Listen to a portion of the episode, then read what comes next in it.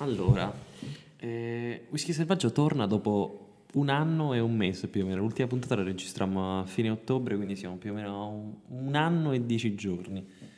Era morto per causa di forza maggiore, purtroppo, perché il Covid ci si era messo di mezzo e noi ci siamo un po' persi di vista, visto che si usciva poco durante la zona rossa. Federico qualche giorno fa mi scrive, anzi un paio di giorni fa mi scrive dicendomi: ma te che dici se registrassimo una puntata del podcast io e te? E fu così che adesso ci siamo ritrovati nella mia cantina con il cazzo di autoclave che puntualmente ogni 5-6 minuti ci interrompe.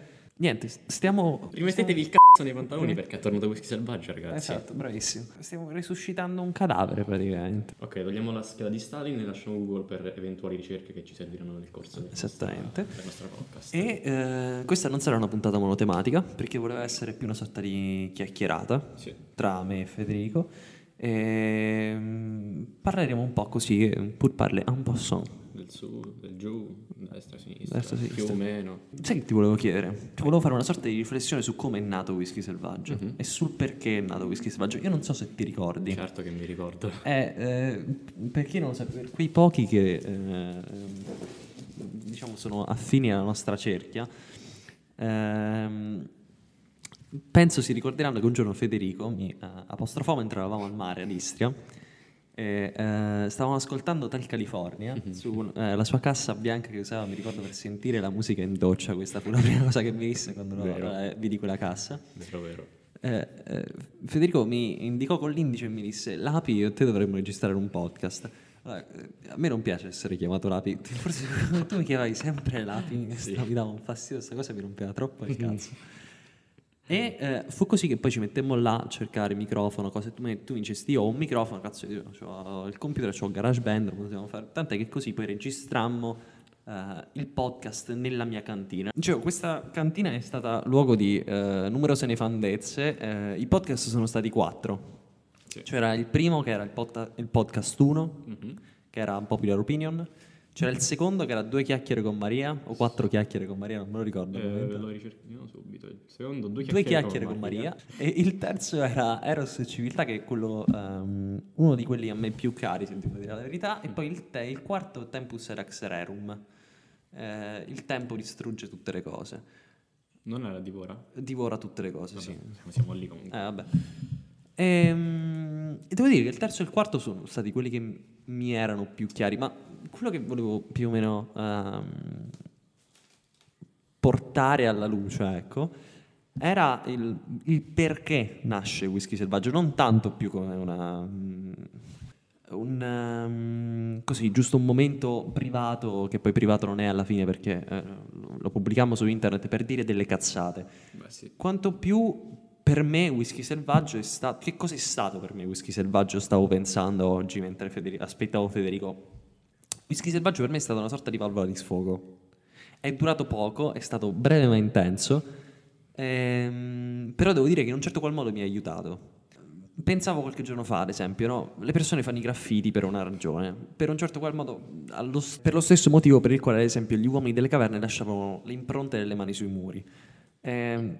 Alla fine mi rallegra un po' il fatto che, ad esempio, c'è una parte di me che mi sopravviverà. Ah, quindi è quello il fine... c'è alla fine una parte di me che mi sopravviverà in una maniera indefinita, perché alla fine sull'internet, ad esempio noi stessi stiamo facendo un programma radiofonico, in 100 anni luce, ad esempio, le nostre onde elettromagnetiche della nostra trasmissione arriverebbero fuori dal sistema solare. Anche più di 100 anni luce, addirittura molto più fuori di 100 anni luce. Pensa che Proxima Centauri sono tipo 3 anni luce la stella più vicina dalla stella più vicina sistema solare. Bravissimo.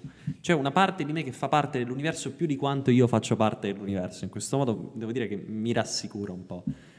E però alla fine era pure vero che noi avevamo 17 anni. Noi siamo entrambi nati a dicembre, quindi adesso ne abbiamo entrambi 18. Ne abbiamo entrambi 18 e siamo prossimi per i 19. E Carmine. Riccardo. La burla, lo scherzo. In un momento così confusionario come quello, no? Dopo 3-4 mesi di chiusura in casa, Sia dal punto di vista sociale che personale. Sia dal punto di vista sociale che personale. Per ogni puntata devo dire che io mi sentivo una persona diversa, cioè avevo sempre qualcosa di più interessante da dire. E sì, in un certo qual modo ti devo ringraziare, perché quel giorno quando tu mi dicesti che volevi registrare un podcast, io devo dire sempre in un certo qual modo che mi sono sentito veramente libero di poter fare qualcosa, cioè nonostante come dire, uno sia vincolato dal giudizio altrui, perché d'altronde questo va su internet, no? Quindi le persone che ci ascoltano in un certo qual modo ci giudicano, è impossibile che non ci giudichi, no? Un sacco di gente avrà detto ma che cazzo ammasso di ritardati, eh? Io ero contento di far parte di quell'ammasso di ritardati perché mi divertivo come un bambino.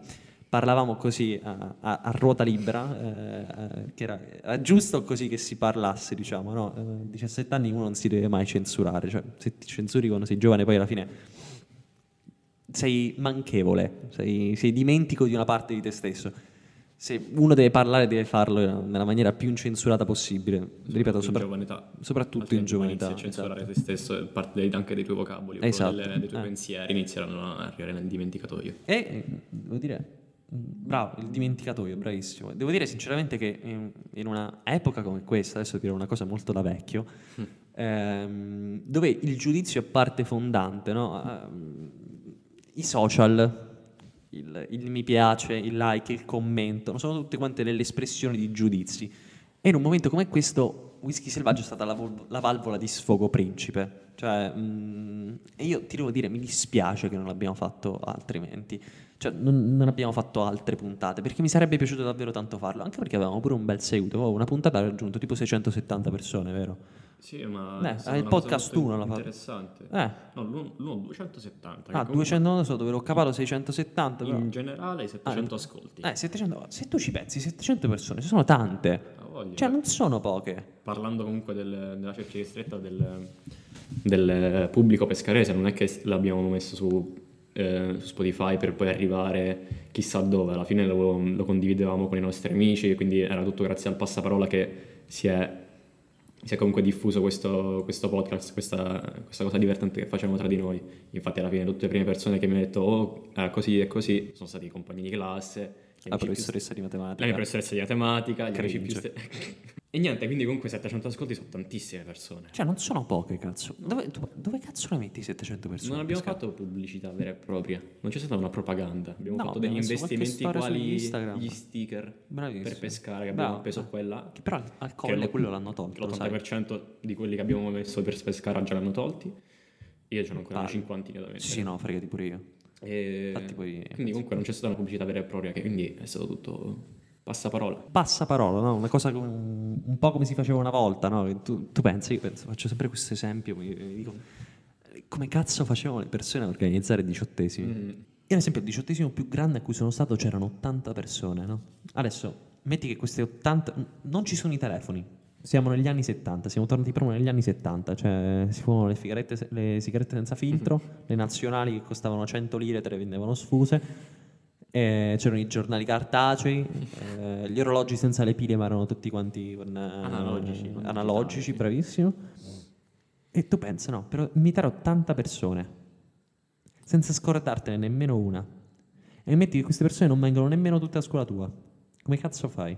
Ma me lo devi dire, come cazzo fai? Non fai. Mettiamo che il tuo compleanno è l'ultimo del mese. Tu dall'inizio del mese devi iniziare piano piano a dirlo a tutti. Ma vorrei prima. Ma 80 persone, ma sicuramente beccare qualcuno fa, guarda, già me l'hai detto. Non lo so se ci sono. Poi come cazzo fai a sapere da ognuna di queste 80 persone come fa a metti di dover invitare quella persona che incontri tipo una volta agli allenamenti, una volta al mese, esatto, due volte al mese. Cioè, certamente stiamo parlando di altri tempi. Mi ricordo una volta che mia madre mi racconta questa storiella, che si devono vedere lei e degli amici vicino al cimitero, e comunque non era quello il luogo di interesse, però metti di essere bidonato, questo è termine molto vecchio, sapevo di appunto vecchio, metti di essere bidonato dai tuoi amici in un'uscita la sera e di dover aspettare il tempo che loro arrivano, non arriveranno mai, non arriverà mai il messaggio, la chiamata. Bravo, cioè se quello fa tardi tu non lo scoprirai mai, capito? Cioè lo scoprirai solamente se aspetti, là magari per un paio dovrai non fare nulla a girarti i pollici. Sì. Ecco, questa era una delle cose con cui di cui stavo parlando prima con Federico, è proprio la noia. La noia. Il mio professore di filosofia, il mio vecchio professore di filosofia, che una volta aveva insegnato in un liceo o un'università a Trento, me lo ricordo perché ci aveva parlato di Cesare Battisti, del fatto che lui venne impiccato dall'esercito austro-ungarico, vabbè, cazzate a parte. Parla con questo preside barra rettore, perché non mi ricordo se fosse un liceo o un'università, con un suo collega napoletano, dicendo, il collega napoletano dice: ma signor preside barra rettore, lei questi ragazzi me li tiene troppo impegnati. E il preside barra rettore di questa università barra liceo gli dice: che male ci dovrebbe essere, li tengo sempre impegnati, studiano, tanto fanno quello, sono studenti. Al che Dionisio, il mio vecchio professore di filosofia, che peraltro saluta, magari un giorno ascolterà questo podcast, gli dice: sì, però se non s'annoiano non pensano. Ecco, questa è una cosa molto interessante per me, questa sorta di dualità della noia. Se ad esempio... Pensa, ad esempio, no? Io penso, credo, di essere riuscito sempre a fare un uso sapiente nel tempo, cioè perlomeno mi illudo di essere riuscito a fare un uso sapiente nel tempo. Però in questi ultimi 2 anni noi abbiamo avuto un sacco di tempo per pensare, un sacco di tempo per annoiarci. Penso ad esempio durante il lockdown. Io ad esempio nel 2020 ho letto 48 libri. Quest'anno la metà, perché chiaramente ne ho letti 24 fino adesso, sto per finire il 25esimo. Ne ho letti la metà, cioè, perché avevo anche meno tempo, quest'estate ho dovuto studiare, quindi non è che di solito l'estate è il periodo in cui leggo di più, però vabbè. E mi sono reso conto solamente però ultimamente, dal momento in cui ho fatto il test, il 3 settembre, al momento in cui ho aspettato il risultato del test, il 24, ho avuto 21 giorni, esattamente 3 settimane, in cui io non avevo assolutamente un cazzo da fare, nulla. E io mi sono reso conto di una cosa, più di quanto già sapessi allora, che la noia è deleteria. È deleteria. La noia ti distrugge, secondo me. Se non la sai usare, se non sai utilizzare il tempo libero che hai a disposizione, secondo me è una cosa davvero molto pericolosa la noia. Pericolosissima. Tanto quanto, secondo me, può esserlo una routine ripetitiva. Mentre ti annoi magari ti vengono le idee migliori. Ma infatti proprio per questo, cioè un po' per noia, un po' per caso, per questo è nato Whisky Selvaggio. Un po' per congiunzione astrale, questo non lo sapremo mai. Volevo anche riallacciarmi al precedente discorso che ha fatto Matteo sui social sul dover commentare. Abbiamo tutti quanti la possibilità di commentare, di giudicare, di poter dire la nostra. Questo ovviamente non ci rende obbligati a farlo. Ovviamente tutti quanti siamo felici quando prendiamo tutti i like alla nuova foto, oppure vediamo che il nostro podcast che abbiamo appena fatto ha raggiunto 500 ascolti. È una sensazione molto appagante. Però comunque... Cioè il fatto che sia fine a se stesso, il fatto che magari ad esempio non raggiungi tanti like, tanti... Sì, ma infatti sicuramente non è stato quello il nostro obiettivo, quello di raggiungere un seguito. Quello di poter dire qualcosa e poterlo mettere sull'internet, come mettere una foto. Ok, tu puoi anche farlo per il tuo interesse, il tuo unico interesse, ovvero quello di fare una cosa che ti piace. Io voglio dire la mia, lo faccio attraverso un podcast, lo metto su Spotify e poi c'è chi lo ascolta e chi non lo ascolta. Però il fatto è che probabilmente nella nostra generazione, negli ultimi anni, ci sentiamo molto più spinti a dover fare certe cose piuttosto che a dire wow, io posso fare una cosa del genere, posso dire la mia, posso fare queste cose. E molte persone hanno traslato questo significato, l'hanno un po' corrotto, secondo me. Piuttosto di poter dire la mia, io butto tutta la mia vita, io devo dire la mia, per forza. Devo fare quel commento anche se non è necessario. Questo non vuol dire evitare di fare giudizi che sono anche costruttivi. Però dico... Ci sono molte persone che lo fanno apposta, a dover dire la propria anche quando non dovrebbero, proprio per dare aria alla bocca. Una cosa, secondo me, molto inutile, che è stato proprio questo significato degli ultimi anni di trasformarsi dal poter fare questa cosa al doverla fare. Quindi si è proprio corrotto questo significato, secondo me. E ovviamente non è quello che abbiamo fatto inizialmente, non l'abbiamo fatto per noia, per gioco, per congiunzione astrale. Questo è un po' un misto, il fatto, la nascita di questo podcast. Ti dirò comunque, questo problema del potere e del dovere far qualcosa non è un problema, secondo me, solamente degli ultimi tempi. Ad esempio, tipo, faccio un esempio letterario. Kafka non ha mai pubblicato i suoi libri. Li ha pubblicati un suo amico solamente dopo che Kafka è morto di tubercolosi da giovane. Poi tutte e due le sue sorelle sono finite ad Auschwitz, diciamo, non è una storia felice quella della famiglia Kafka, perché lui diceva pure molti problemi col padre. E Kafka scrisse una lettera a un suo amico che gli chiese perché non pubblichi le tue cose, cioè alla fine i libri di Kafka sono bellissimi. Allora lui dice perché la parola vivo mi fa ribrezzo. Vivo? La parola vivo mi fa ribrezzo. Per Kafka alla fine, come dicevo, ci sono due filosofi francesi che scrivono un libro proprio su Kafka che si chiama Kafka per una letteratura minore. Parlano dell'uso del tedesco che è la lingua principe, diciamo, per la letteratura kafkiana, ma soprattutto sul bisogno dell'espressione. Ad esempio Kafka non aveva il bisogno di esprimersi, Kafka aveva il bisogno di sfogarsi. Quella di Kafka è una letteratura fatta per se stesso, non tanto più per un desiderio di vanagloria, quanto più per un bisogno di sfogarsi. Kafka sente proprio il bisogno di fare un j'accuse al mondo. E devo dire, con magari le dovute differenze, questa è la stessa ragione per la quale io mi sono sentito di fare Whisky Selvaggio, non tanto quanto per avere un adito, per avere un seguito, per rimanere eterno nella storia, per una sorta di rimanere eterno nella storia, ecco. Non tanto per delle manie di grandezza, quanto più perché speravo che una parte di me potesse sopravvivermi. Alla fine che noi siamo esseri per la morte, no? Siamo purtroppo, ahimè, fatti per morire. E un modo per salvarsi dall'angoscia, secondo me, è quello del cercare di sopravviversi, cioè fare un qualcosa di grande che viva al tuo posto. Questo per me è stato Whisky Selvaggio, diciamo. Se non sbaglio, anche nell'ultimo podcast abbiamo trattato un po' questo argomento, ovvero nel podcast Tempus Edax Rerum, proprio dell'argomento che l'unica cosa che riesce a sopravvivere alla voracità del tempo è l'arte. E penso che arte non è solo il dipinto che trovi al Louvre oppure un graffito che trovi per strada, ma l'arte in realtà si trova ovunque. In qualsiasi creazione creativa è molto, molto cacofonica come... Sì, vabbè, però la facciamo passare. Però anche quale può essere questo podcast? Un'opera creativa, un'opera d'arte.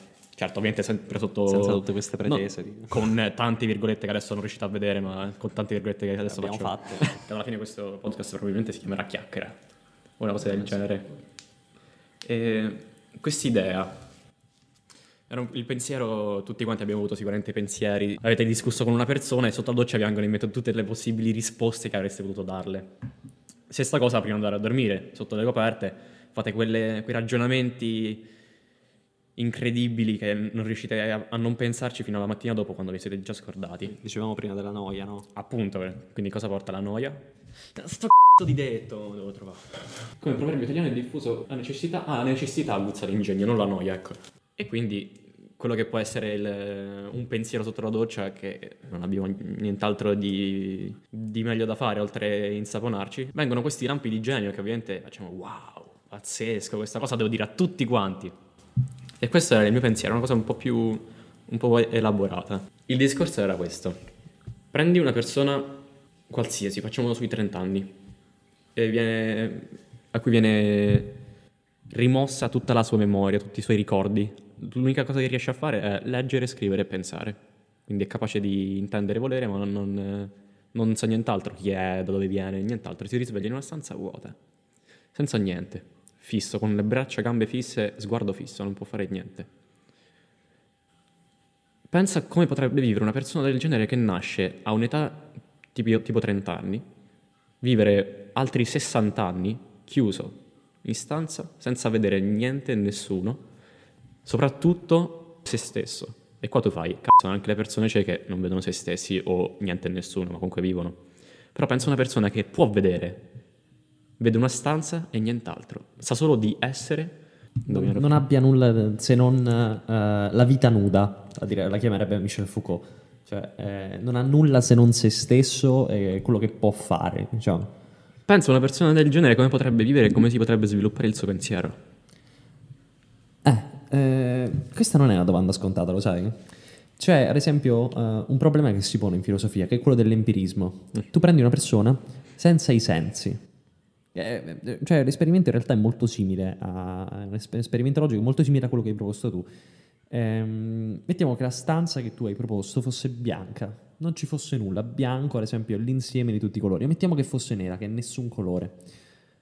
Ecco, quella persona sarebbe davvero una persona secondo te? Cioè, cos'è che ci rende umani, no? In un certo qual modo. Secondo me, secondo il mio modestissimo parere, quello che ci rende umani è l'esperienza. Cioè, la capacità di esperire, la capacità di toccare, la capacità di scoprire, la capacità di pensare e rielaborare, avere una sorta di intelletto attivo, no? Secondo me è quello che ci rende davvero umani, quello che ci differenzia dalle bestie. Secondo me, ad esempio, tipo, i greci sbagliavano, perlomeno una persona in particolare sbagliava quando diceva che l'uomo è un animale sociale. Secondo me non è vero. Non è vero perché, se vogliamo ad esempio fare un parallelismo con i greci, quello che ci rende umani è l'umanità, il senso d'umanità. Ecco, caratterizzare però questo senso d'umanità, circoscriverlo a un individuo è un qualcosa di un po' più difficile, perché noi ci rendiamo umani solo quanto appartenenti ad una specie. Però ad esempio metti che una persona fosse da sola su un pianeta Terra, no? Last Man on Earth. Bravissimo. Una roba del genere. Avrebbe tantissimo tempo per pensare, ma non avrebbe motivo di confrontarsi, perché non solo non avrebbe motivo di confrontarsi, ma non saprebbe che cos'è il confronto. Più che altro l'umanità non penso sia proprio una cosa che si può insegnare, non è qualcosa che si tramanda, l'umanità. Okay. Sì, o si impara nella vita, la subisci tra virgolette nel senso positivo del termine, subisci un po' l'umanità. Però alla fine la domanda cardine sulla quale poi uno può girare intorno all'infinito è: che cazzo è questo senso d'umanità? Cioè, che cos'è che rende me e te uguali anche le persone che magari ci stanno ascoltando sullo stesso piano? Che cos'è che ci mette sullo stesso piano? Ci sono varie risposte. Una volta Solange ciao Sole, se stai ascoltando. Solania Brown li aspettiamo per il prossimo podcast. Sì, ma una volta Solange mise sulle storie che cos'è l'amore? Non mi ricordo che What is love? Baby, don't hurt me. Don't hurt me no more. Mise sulle storie per l'appunto che cos'è l'amore, o forse non mi ricordo che cos'era il dolore, però secondo me calza per entrambe le definizioni. Io scrissi, penso lo fece un anno fa, io scrissi l'unica esperienza umana che ci accomuna davvero tutti. Ritorna di nuovo il concetto di esperienza, no? Sono le esperienze che ci rendono umani, e secondo me amore e dolore sono le due cose che ci rendono davvero umani, perché l'amore ci permette di comprendere gli altri, comprendere noi stessi attraverso gli altri. Il dolore invece è una cosa principalmente personale. L'angoscia, no, per dirlo come lo direbbe Heidegger, è l'unica chiave di lettura. I buddisti infatti lo dicono sempre. Saluto Riccardo Cerquitelli, ne parlavo con lui qualche giorno fa. I buddisti dicono sempre che la vita è dolore, su questo non si scampa, la vita è dolore, ma non è solo quello, è principalmente quello, perché tramite il dolore secondo me si può raggiungere quel gnosis e aton di cui parlavano i greci, cioè il conosci te stesso, no? Però non penso sia un'esperienza che si limita per forza all'ambito umano, il dolore. L'amore sì, ma secondo me il dolore no. No? Cioè in che senso? L'ambito umano, nel senso, prendi gli animali come esempio. Il dolore penso lo proviamo tutti, ma proprio tutti gli esseri probabilmente provano dolore. Non per questo esseri quali animali anche da compagnia, cani, gatti, ma anche, che ne so, bruchi, vermi, facendo esperienze di dolore non accresceranno mai il loro intelletto al punto tale di diventare quasi come noi. L'amore penso sia l'unico, io personalmente penso che l'amore sia l'unica esperienza di vita che solo un umano può provare, animali a parte, ovviamente sottoscrivendo che gli umani sono animali, però ovviamente dal punto di vista... Secondo me no, guarda, cioè secondo me questa è una cazzata. Ma animali nel senso mammiferi, comunque in categoria scientifica parlando. Ok, sì. Siamo mammiferi, comunque siamo animali dal punto di vista, non è che siamo dei della terra, noi siamo solo accolti dalla terra, e tanto comunque andremo a... Secondo una mia sincera opinione, il dolore non è l'unica cosa che ci accomuna. No, infatti lo pensavo anche io. Secondo me sono dolore e amore le due cose che... Cioè, perché tramite l'amore, dicevo prima, conosci te stesso tramite l'altro, e tramite il dolore conosci solo te stesso, perché il dolore purtroppo, ahimè, è un'esperienza unicamente personale, perché... è difficile, cioè se non fosse così, se davvero si potesse capire qual è la sofferenza a 360 gradi di una determinata persona, allora la psicologia non servirebbe a cazzo. Vabbè che non serve a un cazzo, è vero. Però solo tramite quello che ad esempio si riesce, secondo me, in un certo modo girare attorno al problema e poi entrarci davvero, cioè fare una sorta di circospezione, no? Quindi adesso riagganciamoci al tuo discorso dell'uomo da solo sulla terra, che può sperimentare solo il dolore ma non l'amore, non può confrontarsi con nessuno. Ecco, quello sarebbe un uomo? Secondo te? Ma probabilmente, ma intendi uomo da solo sulla terra, solo un essere umano e nessuna creatura, quindi nessun animale? O solo da solo? Da solo, completamente da solo. Solo le piante, solo il mare le montagne. Bravissimo. Allora, in tal caso, un uomo che vive da solo sulla Terra o sul globo, su una qualsiasi geoide che fluttua attorno a una stella. Che satellite di una stella. Con un altro satellite. Vabbè. Il satellite al quadrato. Quest'uomo, la domanda praticamente è questa. Quest'uomo riuscirà ad avere altre esperienze umane eccetto il dolore? Quindi una persona X, potrebbe essere una persona che parte dalla preistoria, quindi un Homo sapiens che ha appena imparato ad accendere il fuoco, oppure una persona che si ritrova da sola, che sa come programmare un sito, cioè stiamo parlando di due intelletti diversi, cioè di due quozienti intellettivi diversi, Homo sapiens sono comunque due uomini. Però per assurdo l'uomo di oggi, l'uomo odierno, che si ritrova da un giorno all'altro in un mondo senza nessun altro, senza nessun ricordo della sua vita precedente, non proverà mai amore, secondo me. L'uomo preistorico sì. Tu dici? Togliendo pure gli animali. Secondo me un uomo preistorico potrebbe trovare l'amore anche verso il paesaggio, le piccole cose, quali un ruscello, una cascata, perché si la neve. Di più.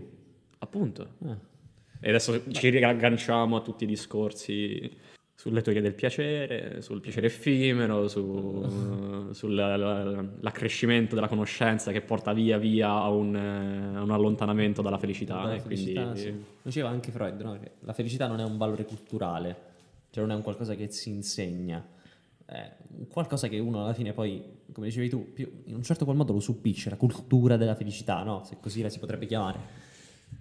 E lo sai che non è per niente una cosa scontata questa. Tu prendi magari un genio come Leopardi, no?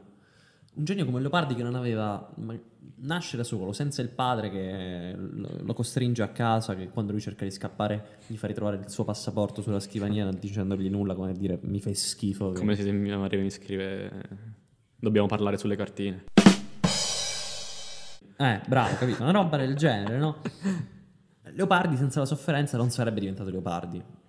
Secondo me però, anche se non dovesse mai provare amore, quella persona secondo me manterrebbe comunque il suo senso di umanità, perché purtroppo, magari mi dispiace dirlo, magari il dolore ci rende molto più umani di quanto ci renda umani in amore.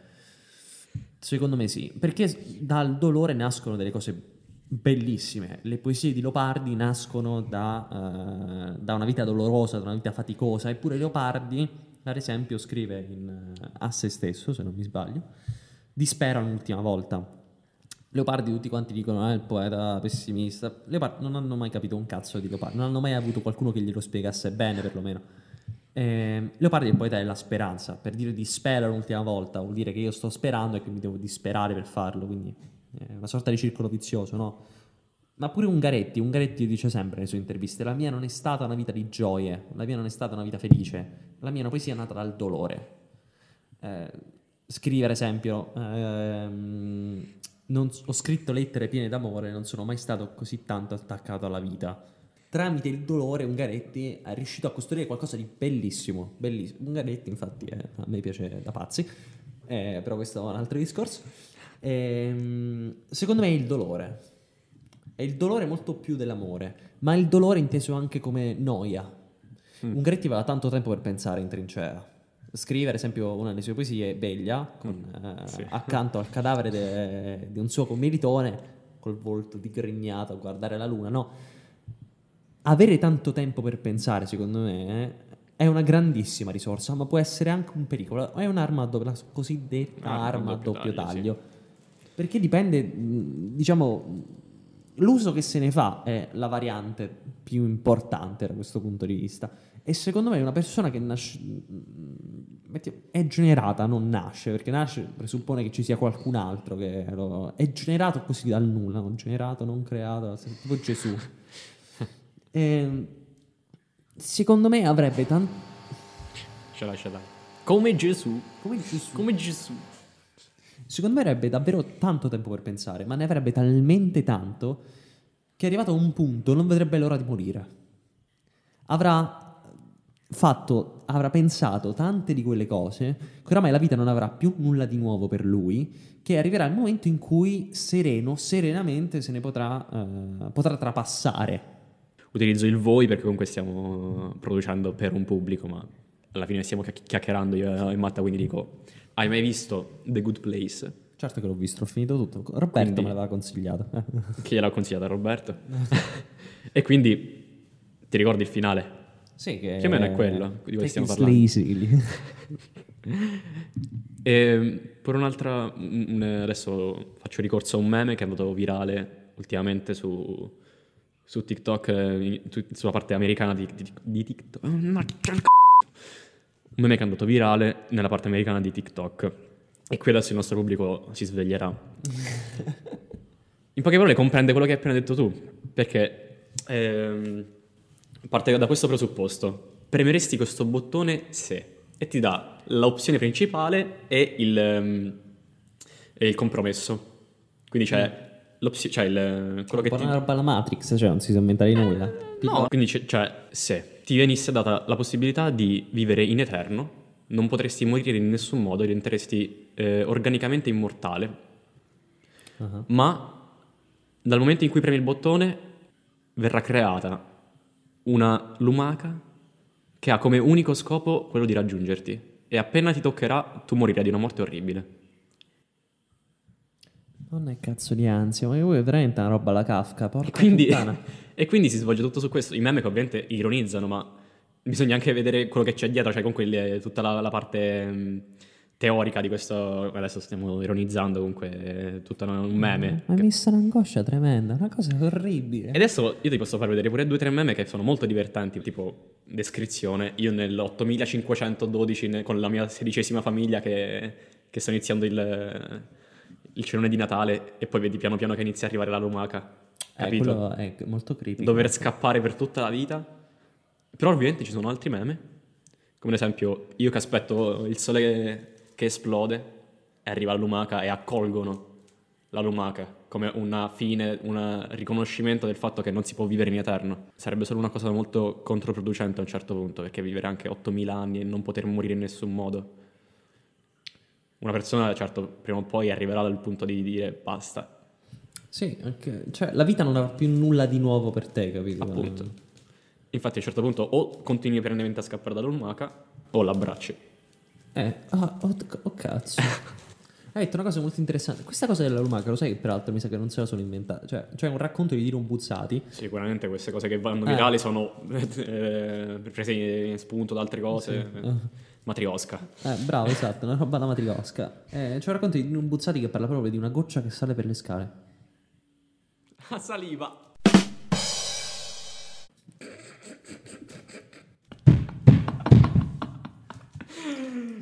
Sei stupido.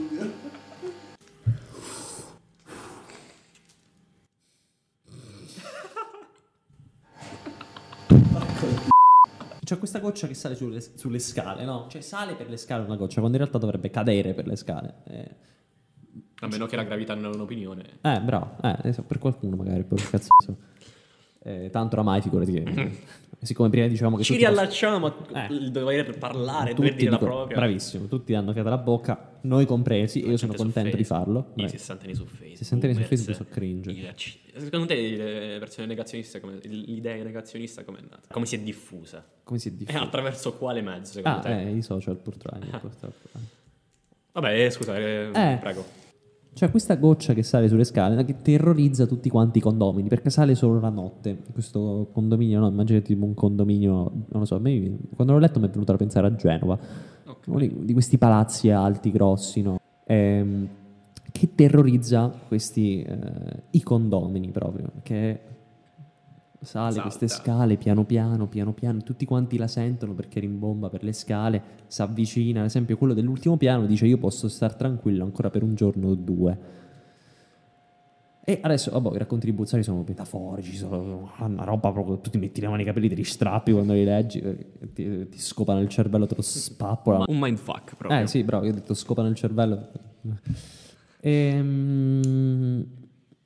Può in un certo qual modo significare la morte, no? Qualcuno la può pensare in quel modo perché tu aspetti il tuo turno, aspetti che questa maledettissima goccia che sale al contrario, no? Che non ha senso perché alla fine uno non dovrebbe nascere per morire, uno dovrebbe nascere per vivere, per fare esperienze, cioè se lo vedi un po' come, che cazzo ne so, fare un viaggio solo per arrivare alla meta, non tanto per il viaggio. È più importante il viaggio, cioè lo scopo del viaggio è il viaggio stesso. Non potrebbe essere invece un po' un entrambi la risposta, ovvero che il fatto di vivere non è né morire né vivere, ma entrambi, vivere e poi morire. Cioè la vita comprende sia la vita che la morte. Bravo, esatto. Non tanto che la morte comprende la vita, quanto più la vita che comprende la morte, cioè anche non per te. Quella che può essere appunto l'esperienza della morte, che in primo posto è personale, però ovviamente non sei tu l'unico a subirla. La disperazione della morte che arriveranno a provare i tuoi cari, le persone che ami, non è una cosa che fa parte solo del tuo ciclo vitale. La morte non è solo tua. No, non è un'esperienza soggettiva la morte, no? Per niente. In primo posto è personale, ovviamente. Sì. Ma dopodiché comunque parte del tuo ciclo vitale, ovviamente, perché altrimenti che cazzo sei il tipo della lumaca? No. Quindi nasce, cresce, corre e muore. Nasce, cresce, corre e muore. Diceva pure Epicuro, lo sai che ad esempio la morte è un problema solo per i vivi. Bella. La morte è un problema solo per i vivi, perché al momento che uno è morto chiaramente non se ne deve più preoccupare. Ecco che però secondo me l'esperienza della morte non è poi tanto più un'esperienza quando la soffri tu. Io facevo questo ragionamento, io non vorrei mai morire nel sonno, ad esempio, perché vorrei rendermi conto di star morendo, cioè me ne vorrei accorgere, cazzo sta finendo la mia vita, tutto quanto quello che ho fatto mi ha portato in questo momento, mi ci avrebbe portato comunque se avessi fatto centinaia di altre scelte. La morte è collettivismo puro, cioè forse penso che la morte sia una delle cose più marxiste che ci siano al mondo, cioè ci rende tutti uguali, no? La livella direbbe Totò, che non è importante se eri ricco o se eri povero o meno, sei comunque morto, sei un polvere, eri polvere, tornerai. L'unica cosa che tocca tutti quanti. Bravo, la morte. La morte, l'amore è il dolore, no? Magari dolore e morte sono due cose che potrebbero andare a braccetto, no? Io immagino dolore e morte per la riviera. Sì, con la falce, il cappuccio. Ma adesso ti propongo qualche scenario. Prima ti propongo, cioè ti volevo offrire il punto di vista opposto a quello che hai appena offerto tu, ovvero quello che molte persone probabilmente, non parlo per me, però sicuramente preferirebbero morire nel sonno, o morire quando non se ne accorgono, che può essere nel sonno, sì, alla fine solo nel sonno è l'unico modo in cui muori. Cioè proprio molte persone, cioè, probabilmente preferirebbero morire non rendendosene conto. Vai a dormire e non ti svegli più. Ultima grande notte, no? Ma non consapevole del fatto che tu andrai a morire, ovviamente. Quindi tu andrai a dormire, probabilmente sarebbe la cosa più felice di tutte, perché vai a dormire con lo stomaco pieno, con i tuoi ben pensieri, e poi fine. È difficile avere un giudizio su una cosa del genere, sai? Sì, certo, perché altrimenti dovremmo tutti provare alla morte prima di dirlo. Bravo. No? Secondo me, perché su questo ci sono discorsi, però, cioè, ad esempio, Primo Levi, nel sistema periodico, l'ultimo racconto è quello del carbonio. Narra di questo atomo di carbonio che in un certo qual modo è ciclico, perché faceva parte, ad esempio, di una pianta d'uva, cioè di una vite, viene a far parte del vino, un tizio in Toscana se lo beve poi lo ricaccia. Cioè, questa storia di questo atomo di carbonio che va avanti da milioni e milioni, se non miliardi di anni, dall'esistenza dell'universo, questo maledetto atomo di carbonio va avanti all'infinito, continua imperterrito per la sua strada. E questa è una cosa secondo me molto consolatoria. Nulla si crea, nulla si distrugge, ma tutto si trasforma. Appunto. Io ad esempio, se ci penso, molto probabilmente sono fatto di parti di persone che non esistono più, Come lo saranno persone che vivranno tra 1000 anni. Bravissimo. Ma come ad esempio noi siamo fatti la stessa materia dell'universo. Questa è una cosa che dicono, magari una cosa che io mi immagino direbbe ad esempio un hippie strafatto che prende per il cazzo, dicevo, sei un tossico di merda, sei. Però ad esempio tu sei fatto la stessa materia delle stelle. Alla fine la materia è finita, cioè in un certo qual modo è infinitamente finita. Non si può creare, non si può creare dal nulla. Bravo, esatto. Infatti Dio non esiste. No. Però secondo me, volendo, prima dicevano che cos'è quello che ci rende davvero umani. Secondo me il fatto che siamo fatti nella stessa materia. Siamo in un certo qual modo, io, seppure tu sei diverso da me, in te mi rivedo. Perché siamo fatti della stessa materia, siamo nati nello stesso modo, abbiamo vissuto nello stesso modo. Alla fine, per quanto speciale ognuno di noi può essere, è infinitamente banale, ma non in un senso deleterio, cioè poco costruttivo. C'è una frase, ad esempio, che io usavo quando sono stato a Roccaraso per preparare l'esame di Stato. Stavo spiegando filosofia a tutti quanti quelli che stavano con me là, e per spiegargli Kierkegaard gli avevo detto: il Don Giovanni vede tutte quante le donne come speciali a modo suo, già a modo loro.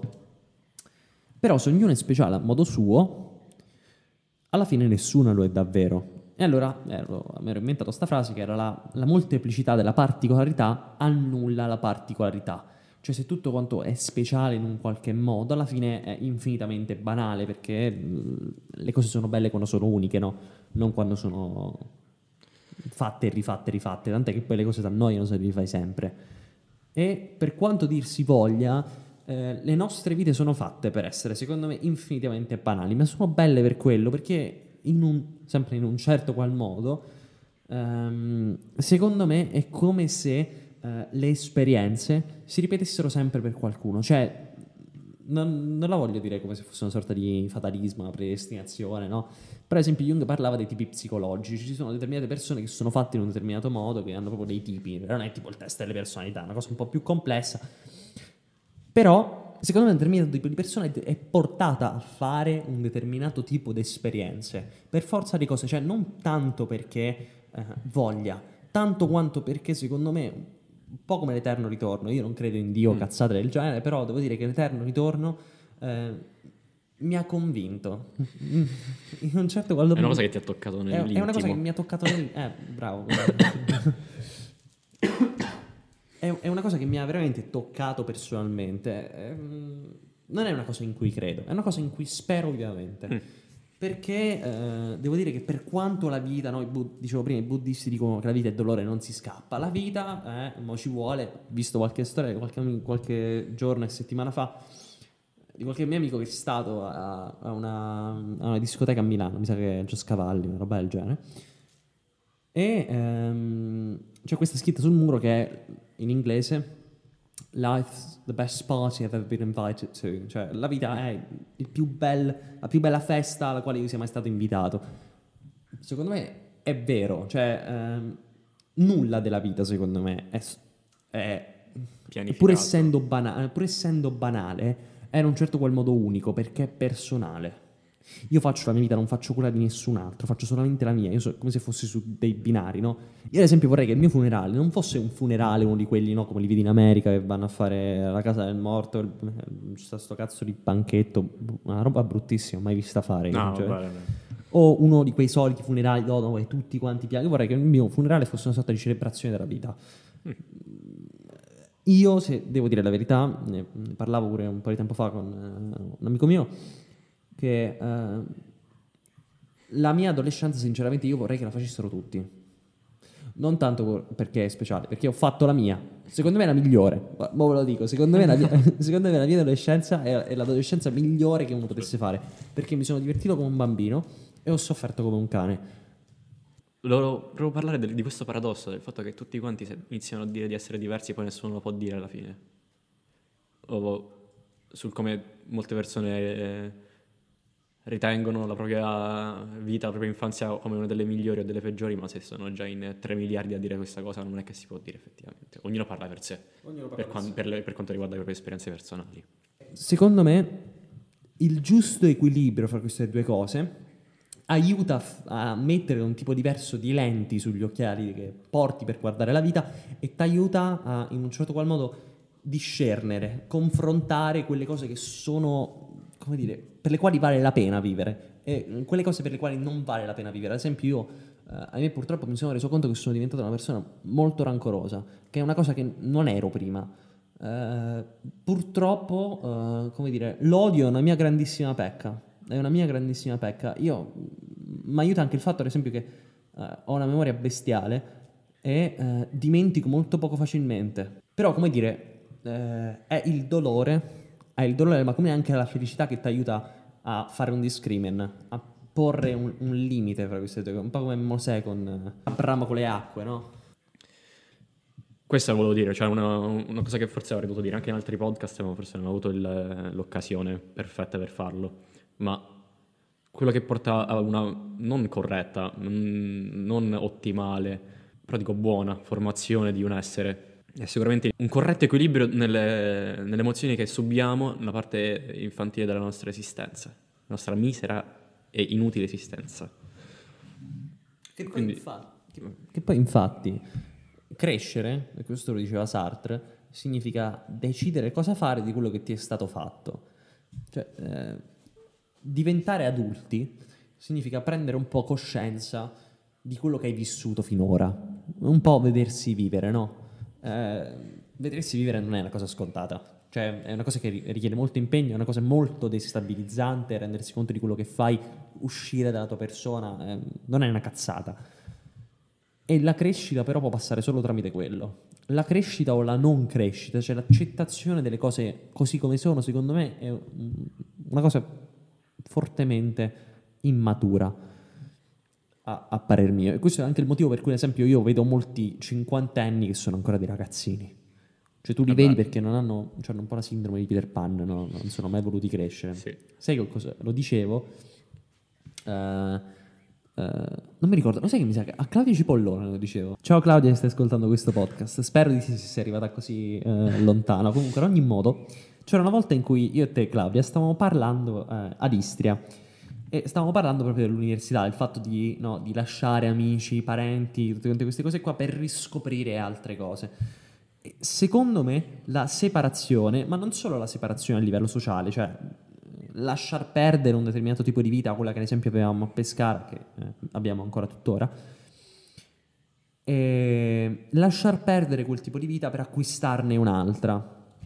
Perché secondo me la separazione fa indubbiamente parte del processo di crescita, ma ti dicevo, non solo la separazione dal punto di vista sociale, ma anche la separazione di tipo personale, cioè rendersi conto che tu finisci, cioè inizi e cominci in un determinato contesto e inizi e finisci un'altra volta in un altro determinato contesto, cioè un po' questa scissione della crescita, secondo me è fondamentale. Bisogna uscire dalla propria bolla, che possa essere la bolla della tua città, dei tuoi amici, della tua scuola.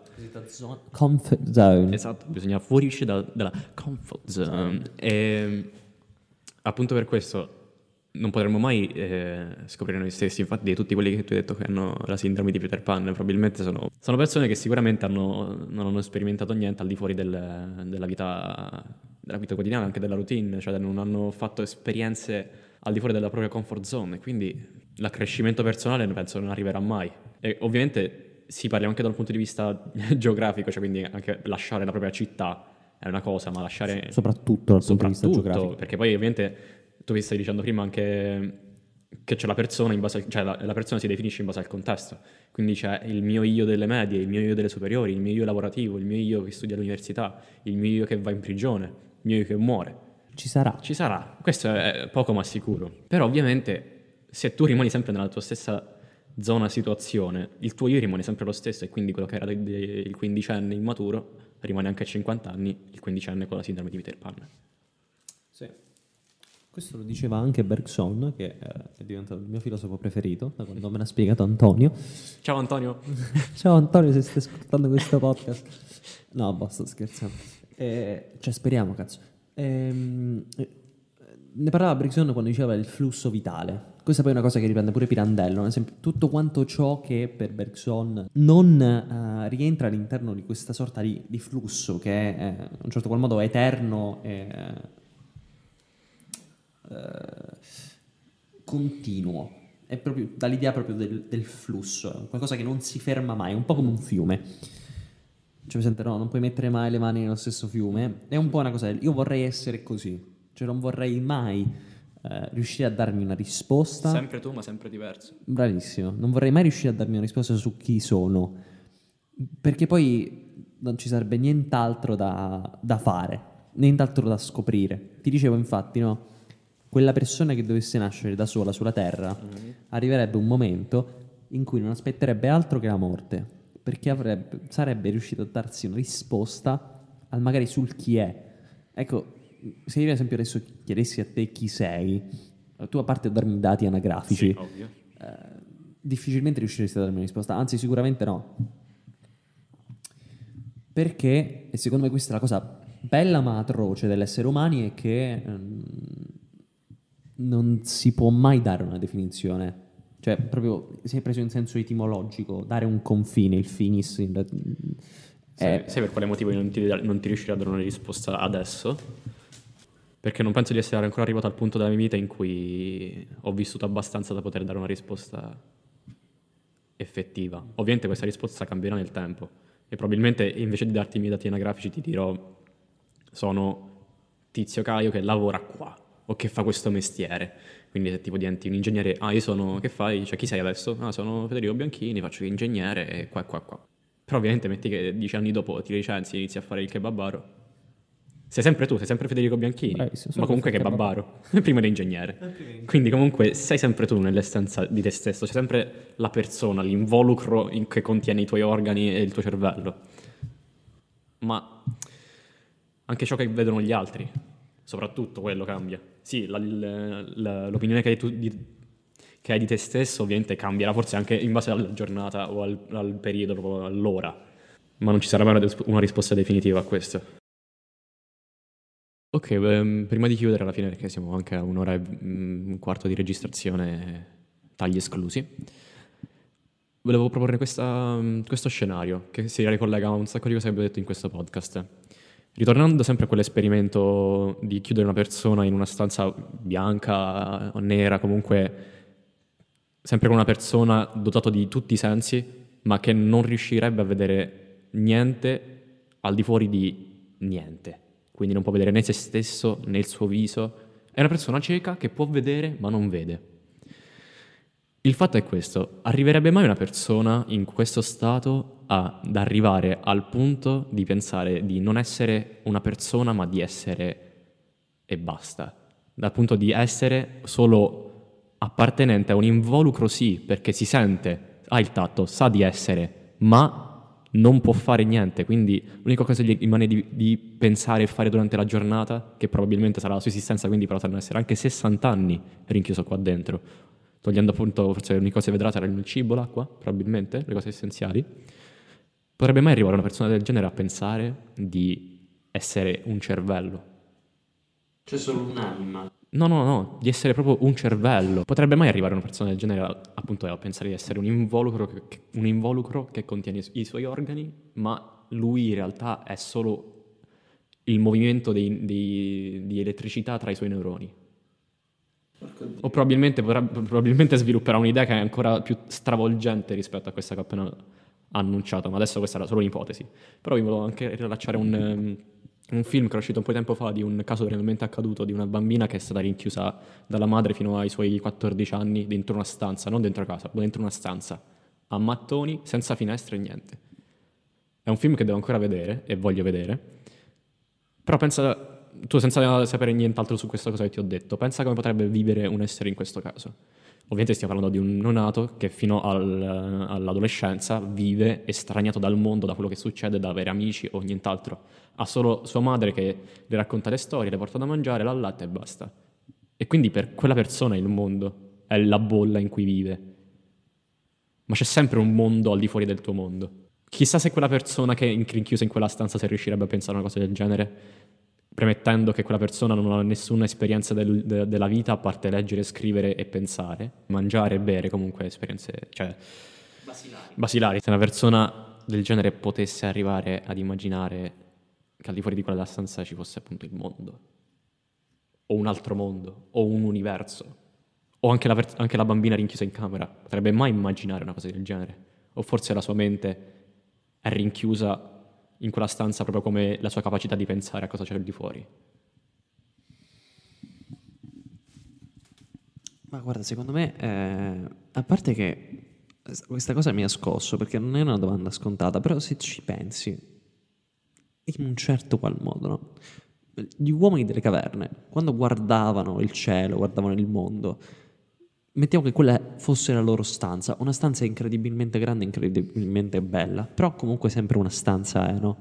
Guardando il cielo stellato di notte, hanno pensato una cosa: questo mondo è perfetto, no? Direbbe Leibniz, magari questo è il migliore dei mondi possibile perché Dio è infinitamente buono, infinitamente... queste cazzate qua. Però guardando le stelle loro pensavano una sola cosa: questo mondo deve essere fatto per noi. E la risposta che si davano, ed è anche il motivo per cui ad esempio hanno messo alla forca Giordano Bruno, l'hanno messo a bruciare, è perché noi abbiamo una sorta di bisogno di sentirci speciali. Giordano Bruno l'hanno messo a rogo perché lui fu uno dei primi a dire che non era la Terra ad essere al centro dell'universo, ma che anzi era una foglia fra le foglie che cade, ancora più piccolo di un granello di sabbia. Bravissimo, ancora più piccolo di un granello di sabbia, molto più piccolo di un granello di sabbia, se lo metti in... a tutte le spiagge che ci sono al mondo, il nostro mondo comparato a un granello di sabbia è ancora più piccolo. Vedi, questa è una cosa che mette un sacco di angoscia rispetto all'universo, ovviamente. La nostra Terra rispetto all'universo è molto più piccolo di un granello di sabbia, comprendendo tutta la sabbia che c'è in tutto il nostro mondo. La nostra Terra è molto più piccola. Minchia. Comunque secondo me, se ti devo dire in un certo qual modo, secondo me la bambina svilupperebbe una sorta di sindrome di Stoccolma, cioè finirebbe per pensare che magari la madre è Dio che le dà da mangiare, Nord Corea, no, parla Nord Corea, bravissima. Però alla fine non sarebbe troppo diverso dagli uomini delle caverne. Certo, chiaramente crescere senza stimoli esterni è non crescere praticamente. Come potrebbe essere un po' il pensiero che hanno anche... Ok, ora la mettiamo sul se e ma più grandi del mondo. Questo discorso si sostiene sul se e i ma. Animali domestici, cane, gatto, che pensano ovviamente... anche soprattutto i gatti, perché sono molto più animali da appartamento comunque. Però molte persone prendono un gatto, soprattutto perché non stanno mai fuori casa, comunque stanno in un appartamento, non possono lasciare l'animale correre e andare in giro. Quel gatto probabilmente penserà che è Dio, oppure è nella casa di Dio, perché riceve cibo, acqua, grattini. Questo è un meme, però. Sì, infatti era probabilmente quello il punto, anche della lumaca, cazzo. I pensieri che ci sono, le cose che ti fanno pensare che in realtà partono da delle cazzate, come sono i meme. Sì. Infatti, anche riflettere, no? Infatti il meme era proprio basato su questo: i cani pensano di essere ospitati da Dio, perché si prendono cura di lui, ci giocano, gli danno da mangiare, da bere e tutto quanto. La mentalità dei gatti è un po' diversa, che pensano di essere loro Dio, perché vengono curati, quindi capito, vengono trattati così bene, un po' come antico Egitto, che erano delle divinità appunto considerate e trattate da tali. E un po' appunto come stavo dicendo prima il fatto dei cavernicoli, che pensano di essere Dio di questo mondo, anche perché probabilmente è il posto giusto in cui siamo nati, perché cazzo ci riusciamo a respirare, vivere e mangiare. Però penso anche, vabbè, non è una cosa, è una scoperta, pensare che le capacità intellettive erano 30.000 volte ridotte rispetto a quelle che abbiamo oggi, ovviamente. Però fate un podcast voi, figli di puttana. Vabbè, cazzate a parte, uscite, divertitevi, sperimentate, uscite dalla vostra bolla, dalla vostra comfort zone e poi...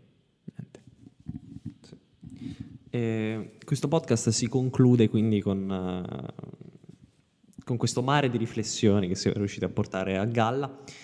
Sono molto contento di averlo fatto e devo dire che ne avevo bisogno di sfogarmi, e sono anche un po' consolato dal fatto che questa sarà un'altra parte di me che mi sopravviverà, speriamo in maniera indefinita. Se magari un giorno l'umanità dovesse sparire, dovessero arrivare degli alieni sulla Terra, spero che magari una delle tante prove tangibili del fatto che noi ci abbiamo vissuto qua siano i podcast di Whisky Selvaggio con questo eterno nostro bisogno di esprimerci come... I fossili dei nostri giorni, siamo noi fossili. Bravo, esatto. Tra miliardi di anni. Siamo noi fossili che ritroveranno esperienze. I file che viaggeranno, che fluttuano nello spazio. Tu li vai a ripescare. Solo da notare il fatto che abbiamo fatto un episodio di whisky senza alterarci. Quello era il punto, è vero, un punto fondamentale del nostro podcast. Sì. Né Maria, né JMB, né Jack. Comunque questo podcast finisce qui. Dopo più o meno un'ora tagli a parte. E devo dire che è stato un piacere farlo. Un piacere anche per me. Molto piacere. Meno male. Finisce così, da parte mia e da parte di Federico, l'host di questo podcast. È vero. E niente, detto questo, uscite dalla vostra bolla. E niente, andate in pace, la messa è finita. Amen. Deo gratias.